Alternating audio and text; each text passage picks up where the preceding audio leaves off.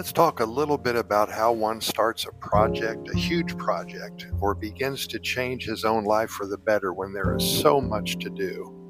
The vastness of it all, the challenges ahead seem so overwhelming. Well, once upon a time in a bustling town nestled between rolling hills and shimmering lakes, there lived a young dreamer named Luke.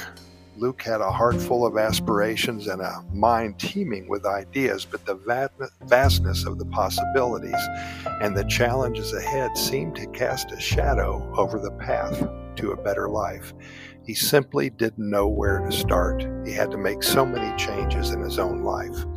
One day, as the sun painted the sky in hues of warmth, Luke decided it was time for a change and to get started.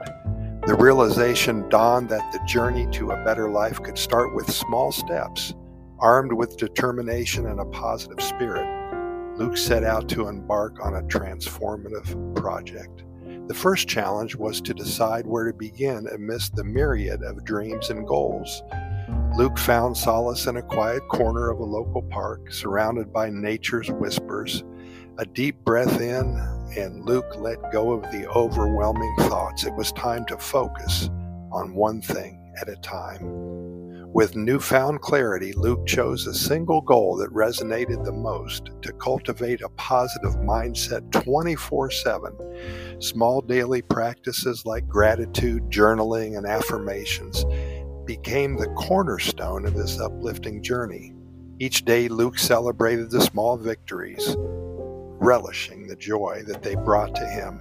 However, challenges were inevitable. Doubts and fears crept in, threatening to derail the progress, yet Luke remembered the power of resilience, like a sturdy tree bending in the face of a storm and heavy wind, but never breaking.